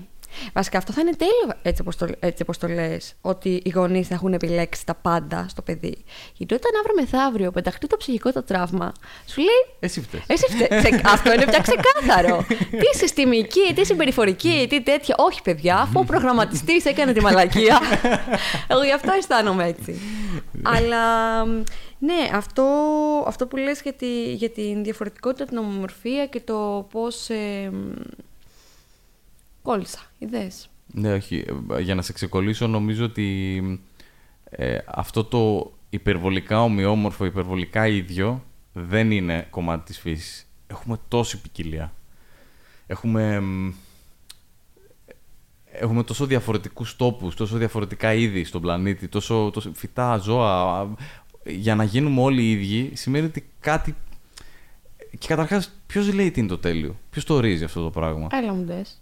Το ξανθό γαλανομάτικο, το, το άριο, ποιο, ποιος, το- ποιος, το, ποιος το ορίζει. Μπορεί, εγώ προσωπικά μπορώ να σου πω ότι δεν είμαι φαν του ξανθού γαλανομάτικου, Ναι, ναι, τέλος ναι. πάντων. Οπότε, γιατί ε, δεν νομίζω ότι υπάρχει τρόπος να ορίσει κάτι τέλειο οπτικά, δεν νομίζω ότι υπάρχει κάποιο τρόπος να ορίσει κάτι τέλειο σε συμπεριφορά, σε ικανότητες, σε οτιδήποτε τέτοιο. Τρόπος δεν υπάρχει. Και- Και κατά βάθος αυτό που λέμε όλοι μέσα μας, ε, όχι, δεν υπάρχει το τέλειο. Ε, δεν, ο καθένας έχει την προσωπική του υποκειμενική αισθητική. Θα- δηλαδή υπάρχει κάποιο, κάποιο του αρέσει η μπανάνα, σε άλλον αρέσει το μήλο, σε άλλον αρέσει το πορτοκάλι. Αλλά ότι έχει οριστεί, ας πούμε, τώρα σου λέω ένα φρούτο, η μπανάνα ότι είναι το ιδανικό, ιδανικές αναλογίες βέβαια, αυτό αλλάζει ανά τους αιώνες και ανά τις Εννοείται, και εποχές. έχει αλλάξει πάρα πολλές φορές. Αλλά υπάρχει πάντως μια συγκεκριμένη εικόνα, ένα συγκεκριμένο προφίλ ανθρώπου που έχει την επιτυχία στη ζωή του, την ευτυχία στη ζωή του. Τώρα προφανώς σχετίζονται όλα με το κέρδος και με το πόσα χρήματα ε, Μ, βγάζεις. Δεν είμαι σίγουρος ότι το προφίλ αυτού του ανθρώπου σχετίζεται με την επιτυχία του. Νομίζω ότι δεν είναι κάτι που χτίζει. Η ε, επιτυχία και επιτυχημένους αυτή, ανθρώπους. και αυτή, αν και αν είναι υποκειμενικό, απλά η επιτυχία πλέον είναι συνυφασμένη με, το, με την οικονομική Καλά, με τα χρήματα, εξέλιξη. ναι, με, την, ε, με τη φήμη κτλ. Ε, μ, δεν είμαι σίγουρος ότι το προφίλ ενός ανθρώπου, ή το γονίδιο και το και η συμπεριφορά απαραίτητα σημαίνει επιτυχία. Ε, μ, γιατί έχουμε δει πολύ επιτυχισμένους Εσύ, σου λέω, ανθρώπους. σε ρωτάω τώρα. Ναι. Εσύ, μην μου πεις ποιον θεωρείς επιτυχημένο στη ζωή σου, αλλά αν σου έλεγα, περίγραψε μου έναν επιτυχημένο άνθρωπο, τι θα, τι θα, τι στοιχεία θα έφερε; Επειδή έτσι έχω. Και μην διδαχ- πεις εμένα. Όχι, οκ, οκ. Ναι. Το λέω, έχεις Εννοείται, πέσει, έχεις εννοείται. πέσει έξω. Ναι, ναι. λοιπόν, όχι, πέρα από την πλάκα. Ε, μ, δεν... Επειδή έτσι έχει, ε, έτσι έχει γίνει η εγγραφή μέσα στον εγκεφαλό μου, για μένα και εμένα έχω μάθει ότι η επιτυχία σημαίνει τα πολλά λεφτά, η φήμη κτλ.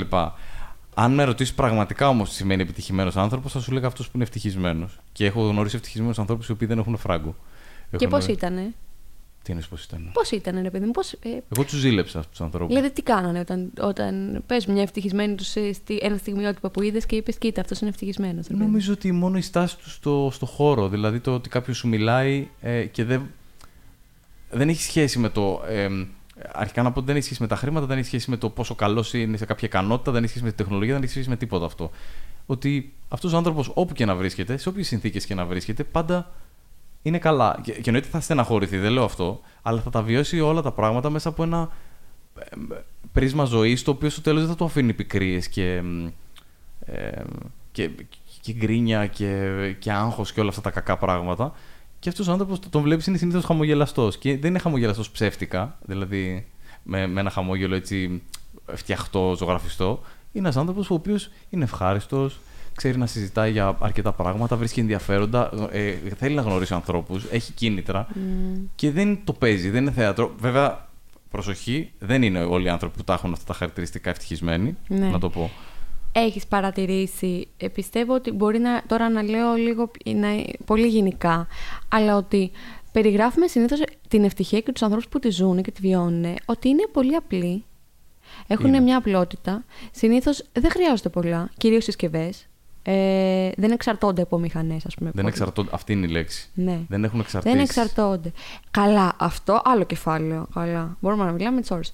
Τέλος πάντων, ε, συνήθως είναι ήρεμοι και ευγνώμων με αυτά που έχουν, τα οποία είναι πάντα λίγα και λίγα λεφτά και μια κλίνη να ξαπλώσουν. Δεν σου λέω τώρα ασκητές. Όχι, ναι, ναι, Απλά ναι. ρε παιδί μου, άνθρωποι που δεν έχουν πολλές συνδέσεις ενώ με πράγματα, με υλικά, με τεχνολογία. Δεν σου λέω ότι αυτός που εξαρτάται, αυτός που έχει τώρα ε, από την τεχνολογία εξαρτάται ή, ή δουλεύει ή τη χρησιμοποιεί, να το πω καλυτερα είναι δυστυχισμένος. Απλά συνήθως αυτή η εικόνα δεν ξέρω αν έχει να κάνει με την εποχή μας. Έτσι. Ίσως έχει να κάνει και με την εποχή. Ε, προσωπικά βασίζομαι πάλι σε αυτό που είπες πριν. Είναι εξαρτήσεις. Άμα κάθε φορά που εξαρτάσαι από κάτι, είτε είναι ένας άνθρωπος, είτε είναι η τεχνολογία, είτε είναι ε, ένα εργαλείο, είτε είναι οτιδήποτε, ε, όταν αυτό το πράγμα σε εγκαταλείπει ή δεν λειτουργεί όπως θέλεις, εσύ είσαι λυπημένος.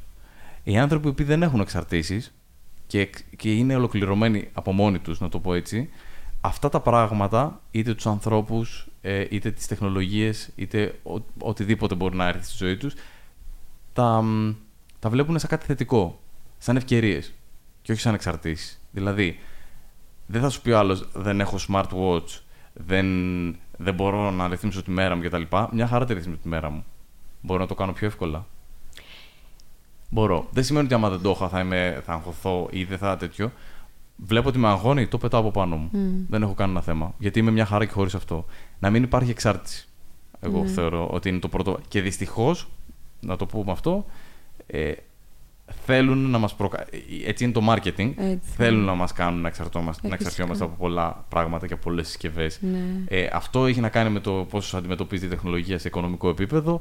Θέλουν να μας δείξουν ότι όλα είναι απαραίτητα, τα έχουμε όλα ανάγκη και πρέπει να τα αγοράσουμε όλα για να μπορέσουμε να είμαστε Και τώρα ευτυχισμένοι. καταλήγουμε στο διαδίκτυο των πραγμάτων. Ξέρω. Ωραία, ναι, μπορεί να συνδεθείς. το και ίντερνετ των αυτό. πραγμάτων. Ναι. Αλλά ναι, αυτό που λες, αυτό δεν έχει μέσα του. Δεν ξέρω τώρα, το πάω και αλλού πάλι.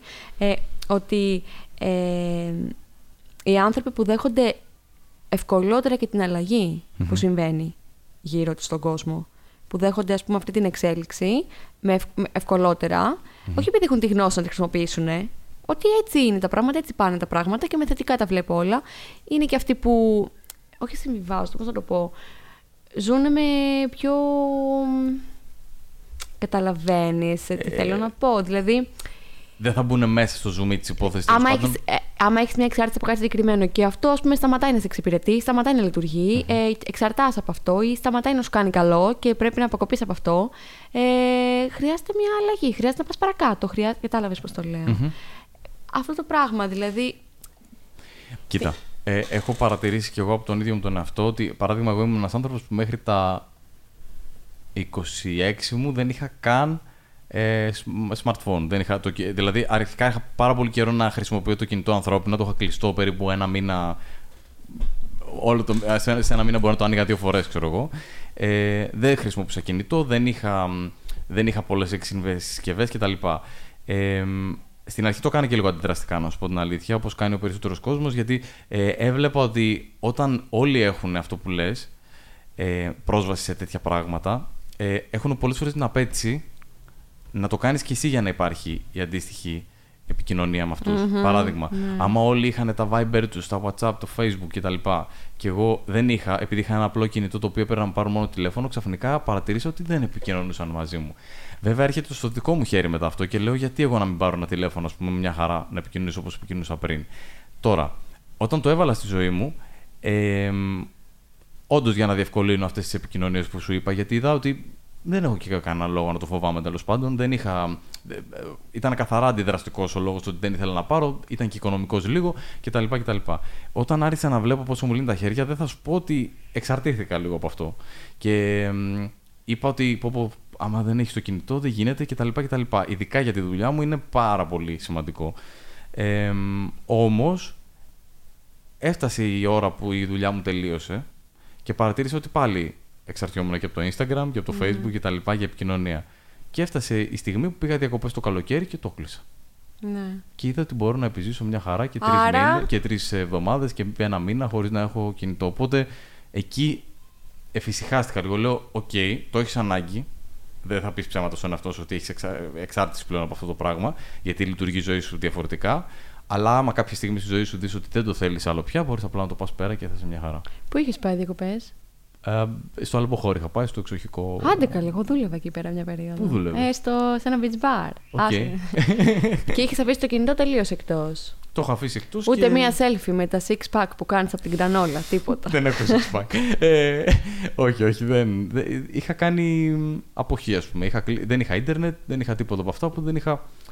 Είχα μπει στο ίντερνετ, ας πούμε, τρεις φορές μέσα στο καλοκαίρι μέσα στον υπολογιστή σε μια καφετέρια. ναι. Αυτό. Και αυτό πιο πολύ για, επα- για mail και τέτοια πράγματα. Δηλαδή καθαρά επαγγελματικά. Καμία... Από όλα τα τεχνολογικά έτσι, μ, ε, τις τεχνολογικές ανακαλύψεις που έχουν γίνει.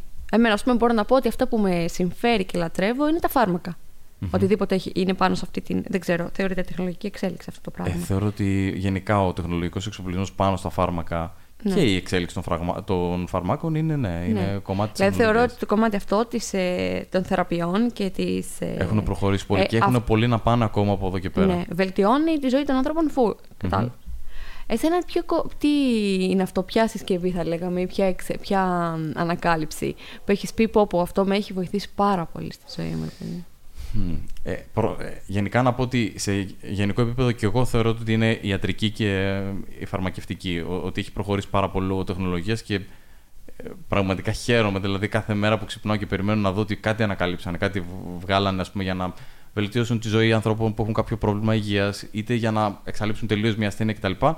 Εμένα μου δίνει χαρά αυτό, ανεξάρτητα με το αν εμένα με αφορά ή μου έχει συμβεί κάτι τέτοιο ή όχι. Ε, τώρα σε προσωπικό επίπεδο. Μ, Η πολυθρόνα που κάνει μασάζ.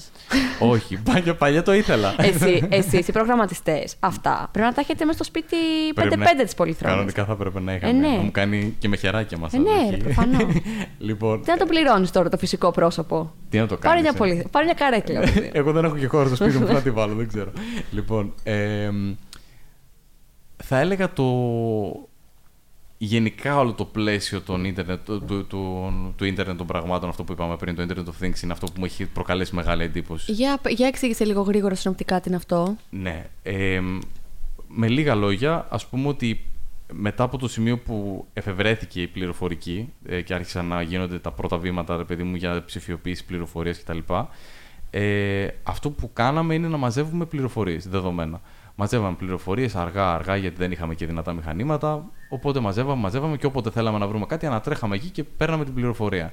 Ε, πλέον, με το πόσο πολύ έχουν εξελιχθεί όλα τα συστήματα και πόσο γρήγορη είναι η επεξεργασία των δεδομένων και όχι απλά η ανάληψή τους, πέρα ότι έχουμε πάρα πολύ ε, μεγάλες ε, δυνατότητες χωρητικότητας. Ε, όταν λοιπόν ε, έχουμε τόσο ε, μεγάλη υπολογιστική ισχύ στο να τα επεξεργαστούμε αυτά, ερχόμαστε στο ίντερνετ των πραγμάτων. Το οποίο τι, τι λέει, ότι συνδέουμε όλες τις συσκευές μεταξύ τους, ανταλλάσσουν πληθώρα δεδομένων η μία με την άλλη, ε, με τρόπο τέτοιο ώστε γίνεται επεξεργασία για να βγάλει συμπεράσματα και να μας κάνει τη ζωή πιο εύκολη. Και αυτό σημαίνει είτε για να λειτουργήσουμε συσκευές στο σπίτι, είτε για να μας υπολογίσουν πράγματα τα οποία θέλουμε να βλέπουμε αυτή τη στιγμή για την κατανάλωση του ρεύματος, του νερού μας, οτιδήποτε θέλουμε, ε, είτε για προβλέψεις στο μέλλον σχετικά με διάφορα φυσικά φαινόμενα. Α, αυτό το κάνει η αστρολογία. Ε, ναι, με πολύ μεγάλη επιτυχία. Ναι, καλέ. Αν έχει αστρολόγος, α πω εγώ. Αυτό, ναι. Και εγώ είπαμε θα έχω πολύ δύσκολο Ιούλιο ε, Γιατί- στα ερωτικά μου. Α, επειδή είσαι Λέων που Επειδή είπε. είμαι Λέων, ναι, Ε, ναι. εντάξει. Αυτό. Οπότε τώρα θα το βάλω και σε ένα τέτοιο σύστημα να μου το επιβεβαιώσει. Νομίζω α, αυτή την εποχή όλα τα ζώδια θα έχουν δύσκολα ερωτικά. Ε, Ναι, ναι. Και θα υπάρχει μια κοινωνική απόσταση για, και για τους λέωρες και για τους κρύους. Ναι. Όπως και τον μήνα Μάρτιο και Απρίλιο, όλα τα ζώδια θα περιοριστούν σε, στο σπίτι, σε οικιακές εργασίες. Νομίζω πως ναι. είναι, θέμα, είναι θέμα άστον, ρε παιδί μου. Αυτό είναι τα άστρα που ρυθμίζουν το ότι εγώ θα κάνω την τέλεια φασίνα. Ισχύει; Ναι, το είχα πει αυτό. Αλλά συνδέονται όλες οι συσκευές μεταξύ και κάπως διευκολύνουν την καθημερινότητά σου. Ναι, και, και βγάζουν συμπεράσματα για σένα. Σε βοηθάνε να πάρεις αποφάσεις, με λίγα λόγια. Ε, δεν Αλήθεια τώρα. είναι- Ναι, δεν τις παίρνουν για σένα, αλλά μπορούν να Ως σου προς προτείνουν. τι; Παράδειγμα, θέλω, εγώ, εντάξει, υπάρχουν πολλά έργα και ευρωπαϊκά και ερευνητικά και πιο στη, στην πράξη, ας πούμε, μπορεί να υπάρχουν συστήματα τα οποία αναλύουν δεδομένα για ανθρώπους και μπορούν να σου δώσουν, να σου προτείνουν τον κατάλληλο για μια θέση δουλειάς. Ε, μέσα σε χιλιάδες βιογραφικά, δύο χιλιάδες βιογραφικά να βρουν τον καταλληλότερο. Και και εσύ να τον φωνάξεις και να κάνεις μια συνέντευξη μαζί του για να δεις αν όντως είναι ο κατάλληλος ο οποίος θέλεις. Δεν θα πάρει την απόφαση για εσένα, δεν θα τον προσλάβει το μηχάνημα, αλλά θα μπορεί να σου δώσει μια πολύ ωραία οπτική για το τι, ποιο άτομο έχεις απέναντί σου και πόσο κατάλληλος είναι για αυτό που ζητάς. Ε, μπορεί να το κάνεις, να το εφαρμόσεις αυτό ε, σε πράγματα στην, που έχουν να κάνουν με τον καιρό.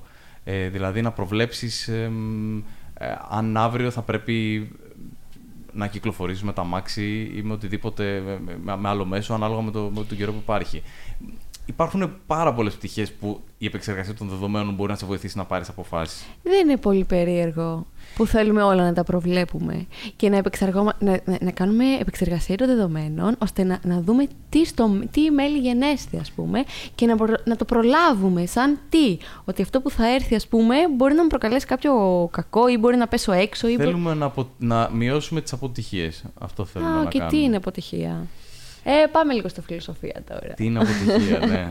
Ε, νομίζω ότι θέλουμε να μειώσουμε τις, να το πω καλύτερα, τις γνωστές αποτυχίες. Αυτές που ξέρουμε τι τις προκαλούν. Γιατί ναι. προφανώς κάτι μπορεί να αποτύχει με χιλιάδες διαφορετικούς τρόπους. Αλλά όταν έχεις αναλύσει ένα πολύ μεγάλο όγκο δεδομένων και έχεις πει ότι τελικά εγώ δεν το βλέπω με το μάτι αυτό, αλλά όποτε πάρεις αυτές τις επιλογές, οδηγείς εκεί. Ναι, ναι. Οπότε ναι. μαθαίνεις, να το πω έτσι. Και ο άνθρωπος έχει φτιαχτεί για να μαθαίνει. Και από τη στιγμή που ο εγκέφαλος ο ίδιος τώρα δεν μπορεί να την κάνει αυτή την επεξεργασία μόνος του, σου λέει: Εγώ που είμαι εγκέφαλος, θα φτιάξω ένα μηχάνημα να το κάνει για μένα. Και μου διευκολύνει πάρα πολύ αυτές τις επιλογές. Δηλαδή, πώς να το πω, γιατί να μην είμαστε. Δεν γίνεται αυτό αυτή τη στιγμή, αλλά γιατί να μην είμαστε σίγουροι για το τι ρούχα θα βάλεις αύριο ανάλογα με τον καιρό σε, σε απόκληση ενός βαθμού Κελσίου. Να ξέρω, εγώ θα βάλω αυτή την μπλούζα γιατί αυτή με ζεσταίνει τόσο. Σου λέω. Οπότε θα είμαι μια χαρά. Τώρα με την τηλεργασία τα ίδια φοράς κάθε μέρα. Τι σε νοιάζει; Να, αυτό είναι ένα καλό για μένα. Τι έχει να σου προσφέρει το, δια, το δίκτυο πραγμάτων; Αυτό, τίποτα. Αυτή τη στιγμή τίποτα. Αλλά ε, συγκεκριμένα σε μένα, επειδή το είπες, ε, εγώ παράδειγμα έχω συνδέσει τα φώτα του σπιτιού μου ε, σε συσκευές άλλες. Ε, Έχω, έχω τη, τη, μουσική μου επίσης την έχω συνδέσει. Έχω κάποια συστήματα που θέλω να ενσωματώσω όλα μαζί, να τα βάλω όλα μαζί, να ανταλλάσσουν πληροφορίες, ώστε να μπορώ να ρυθμίζω τουλάχιστον την καθημερινότητά μου κάποιες φορές από μακριά. Ε, κάποια πράγματα ίσως είναι λίγο και πολυτέλειες. Υπάρχει έξυπνη τουαλέτα, παράδειγμα. Δεν ξέρω ότι υπάρχει έξυπνη τουαλέτα. Τι είναι αυτό; Ε, είναι μια τουαλέτα η οποία μπορεί ακόμα και να. Ε, βασικά, να, σε, σε κάνει μπάνιο. Ναι. τι, τι, τι κυκλοφορείς μαζί; Όχι, όχι, όχι. Είναι, μπαίνεις στο σπίτι σου, απλά τη ρυθμίζεις με την θερμοκρασία που θέλεις, σου κάνει αέρα, σου καθαρίζει το χώρο, πλένεται μόνη της. Τι πολυτέλειε είναι αυτές που ζούμε. Και δεν είναι καν ακριβή η συγκεκριμένη σχετικά με το ενώ το τι, τι διεργασίες κάνει, τι διεργασίες μπορεί να πραγματοποιήσει. Καλά, αυτή που τι προμηθευόμαστε. Μπορούμε, αλλά τώρα δεν θα είναι διαφήμιση, αλλά μπορώ να σου πω. Έλα, ρε. Πόσα άλλα έξυπνα πράγματα υπάρχουν που δεν τα γνωρίζουμε, ρε παιδί μου, και μένουμε στο σκοτάδι. Νομίζω ότι πλέον ε, από την Κίνα έχει ξεκινήσει αυτό. Σκεφτήκαν ότι άπαξ και βγήκε το πρώτο έξυπνο πράγμα, θα πρέπει να τα κάνουμε όλα έξυπνα. Και κάποια από αυτά αντικειμενικά είναι ηλίθεια. Δηλαδή δεν είναι ιδιαίτερα ναι, έξυπνα. Ναι, ναι, Αλλά τα περισσότερα όντως μπορεί να διευκολύνουν ε, απλά πραγματάκια. Οπότε ναι.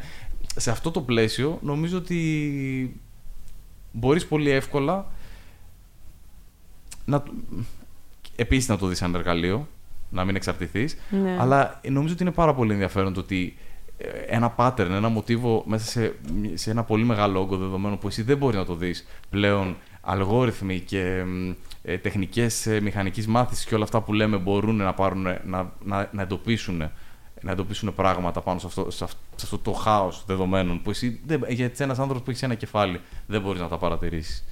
Και αυτά σε βοηθάνε να πάρεις αποφάσεις. Έτσι, αυτό, σαν ορόσημο να σου πω ότι το Ιντερνετ των πραγμάτων έχει ξεκινήσει από τα τέλη του 90. Δηλαδή, από τότε έχει ξεκινήσει να φαίνεται ότι πάμε προς τα εκεί.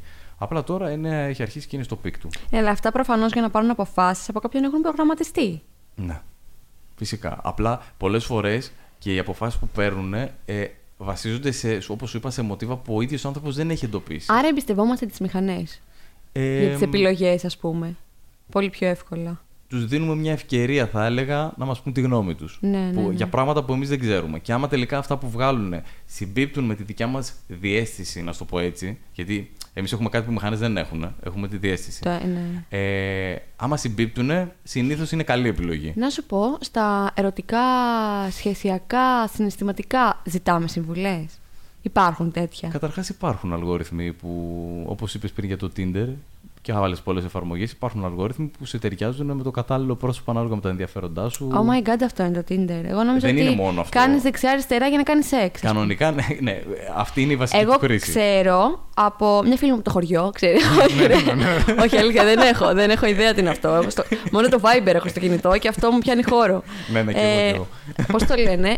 Ξέρω ότι μου έχουν πει ότι είναι όταν κάποιος μένει πολύ κοντά σου και σε φάση σα κάπως κάνεις δεξιά-αριστερά, αν σ' αρέσει. Ναι, και ο το- απλός αλγόριθμος από ό,τι ξέρω και εγώ είναι ότι ε, υπάρχει μια ακτίνα στην οποία βρίσκει, κοιτάει η εφαρμογή. Ε, μου αρέσει δεξιά, δεν μου αρέσει αριστερά. Και άμα τελικά αρέσει και στους δύο, ε, βρίσκεστε.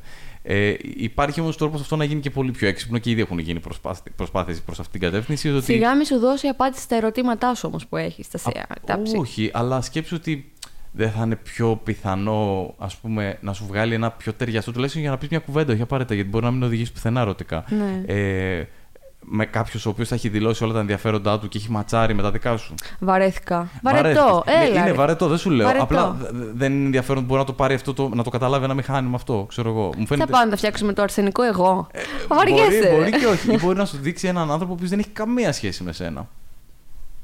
Το ακριβώς αντίθετο. Για να δέχεις ε, κέφι και να, να, θες να τον αναγνωρίσεις και να τον, να τον ανακαλύψεις μέσα από την Και γνωριμία πάλι, σου. αν πάνε όλα κατά, το Tinder έχει την ευθύνη, ας πούμε. Εντάξει, τώρα την Ε, ευθύνη ε, την ε, έχει. ε, Εσύ που ε, το χρησιμοποιείς, θα λέγα την έχει την Είναι. ευθύνη, αλλά anyway. Πάντα σε είναι. εμάς καταλήγει. Ναι, ναι. Ωραία, κοίταξε να δεις. έχει πάει μια ώριτσα γενικά ε, το podcast μας. Ναι. Ε, τι άλλο θα θέλεις να πούμε, Θα θέλεις να πούμε εμ, για το. Δεν ξέρω. Για τη δουλειά σου, όχι. Για το τι, τι κάνεις ενώ. Όχι. Γιατί Ε, εγώ- μου πες πριν για κάτι κώδικες και τρελάθηκα λίγο. Ναι, όχι. Εγώ είμαι ο κλασικός ας πούμε προγραμματιστής, ε, developer ε, που ασχολούμαι κυρίως με το front-end. Front-end εννοεί, εννοούμε το, το κομμάτι του, της διεπαφής του χρήστη, δηλαδή αυτό που βλέπει κάποιος την ώρα που χρησιμοποιεί μια εφαρμογή, τα κουμπάκια, το πώς διαχειρίζεται πράγματα κτλ. Α, Ε, ξέρεις δηλαδή μετά να το κλείσουμε αυτό, ε, γιατί εγώ δεν έχω ναι, ναι, ιδέα. μπορώ να σου πω ποιο κουμπάκι να πατήσει. Είναι τόσο μεγάλη γνώση μου. Ωραία. λοιπόν. Ε, μ, εννοείται ότι έχω μπλεχτεί και σε άλλα έργα τα οποία είναι πιο αλγοριθμικά, έχουν πιο σύνθετη σκέψη από πίσω. Ε, μ, πιο πολύ ε, στο πλαίσιο της δουλειάς μου είναι, είναι ερευνητική η δουλειά μου. Δηλαδή ασχολούμαι με πράγματα τα οποία προσπαθούν να. Συγκεκριμένα τέλος πάντων είμαι σε ένα εργαστήριο στο οποίο προσπαθούμε να φτιάξουμε συστήματα που παίρνουν αποφάσεις, αυτό που σου λέγα πριν. Η διπλωματική μου παράλληλα ήταν και για αυτό το θέμα, το ίντερνετ των πραγμάτων που σου είπα. Οπότε εγώ έχω ασχοληθεί με επεξεργασία δεδομένων και ήταν μια εφαρμογή ενεργειακής παρακολούθησης. Ερώτημα τώρα, έτσι. Όσο πιο πολύ συνδεόμαστε, αυτό που λες, συνδεόμαστε με συσκευές οι οποίες μας διευκολύνουν. Τόσο πιο πολύ αποσυνδεόμαστε μεταξύ μας οι άνθρωποι. Σταύρο μου. Όχι; Ναι. Μ, Θα σου πω. Φαίνεται να είναι έτσι. Ε, φαίνεται να χάνουμε κάποια πράγματα τα οποία εγώ προσωπικά όταν ήμουν πιο μικρός ε, έκανα και βλακίες ακόμα με τους φίλους μου στον ίδιο χώρο για να περάσει η ώρα και να περάσουμε καλά. Πλέον τώρα με τις συσκευές δεν υπάρχει κάτι το οποίο να μην σε κάνει να ασχοληθείς με κάτι, ρε παιδί μου. Δηλαδή, ναι, ρε γάμο. Είπα, ε, Είναι, είναι αυτό το ότι συνέχεια θα τραβηχτείς σε ένα PlayStation, σε μια τηλεόραση, σε ένα Netflix, σε, ένα, σε μια μουσική, σε ένα. κάτι θα κάνεις τέλος πάντων.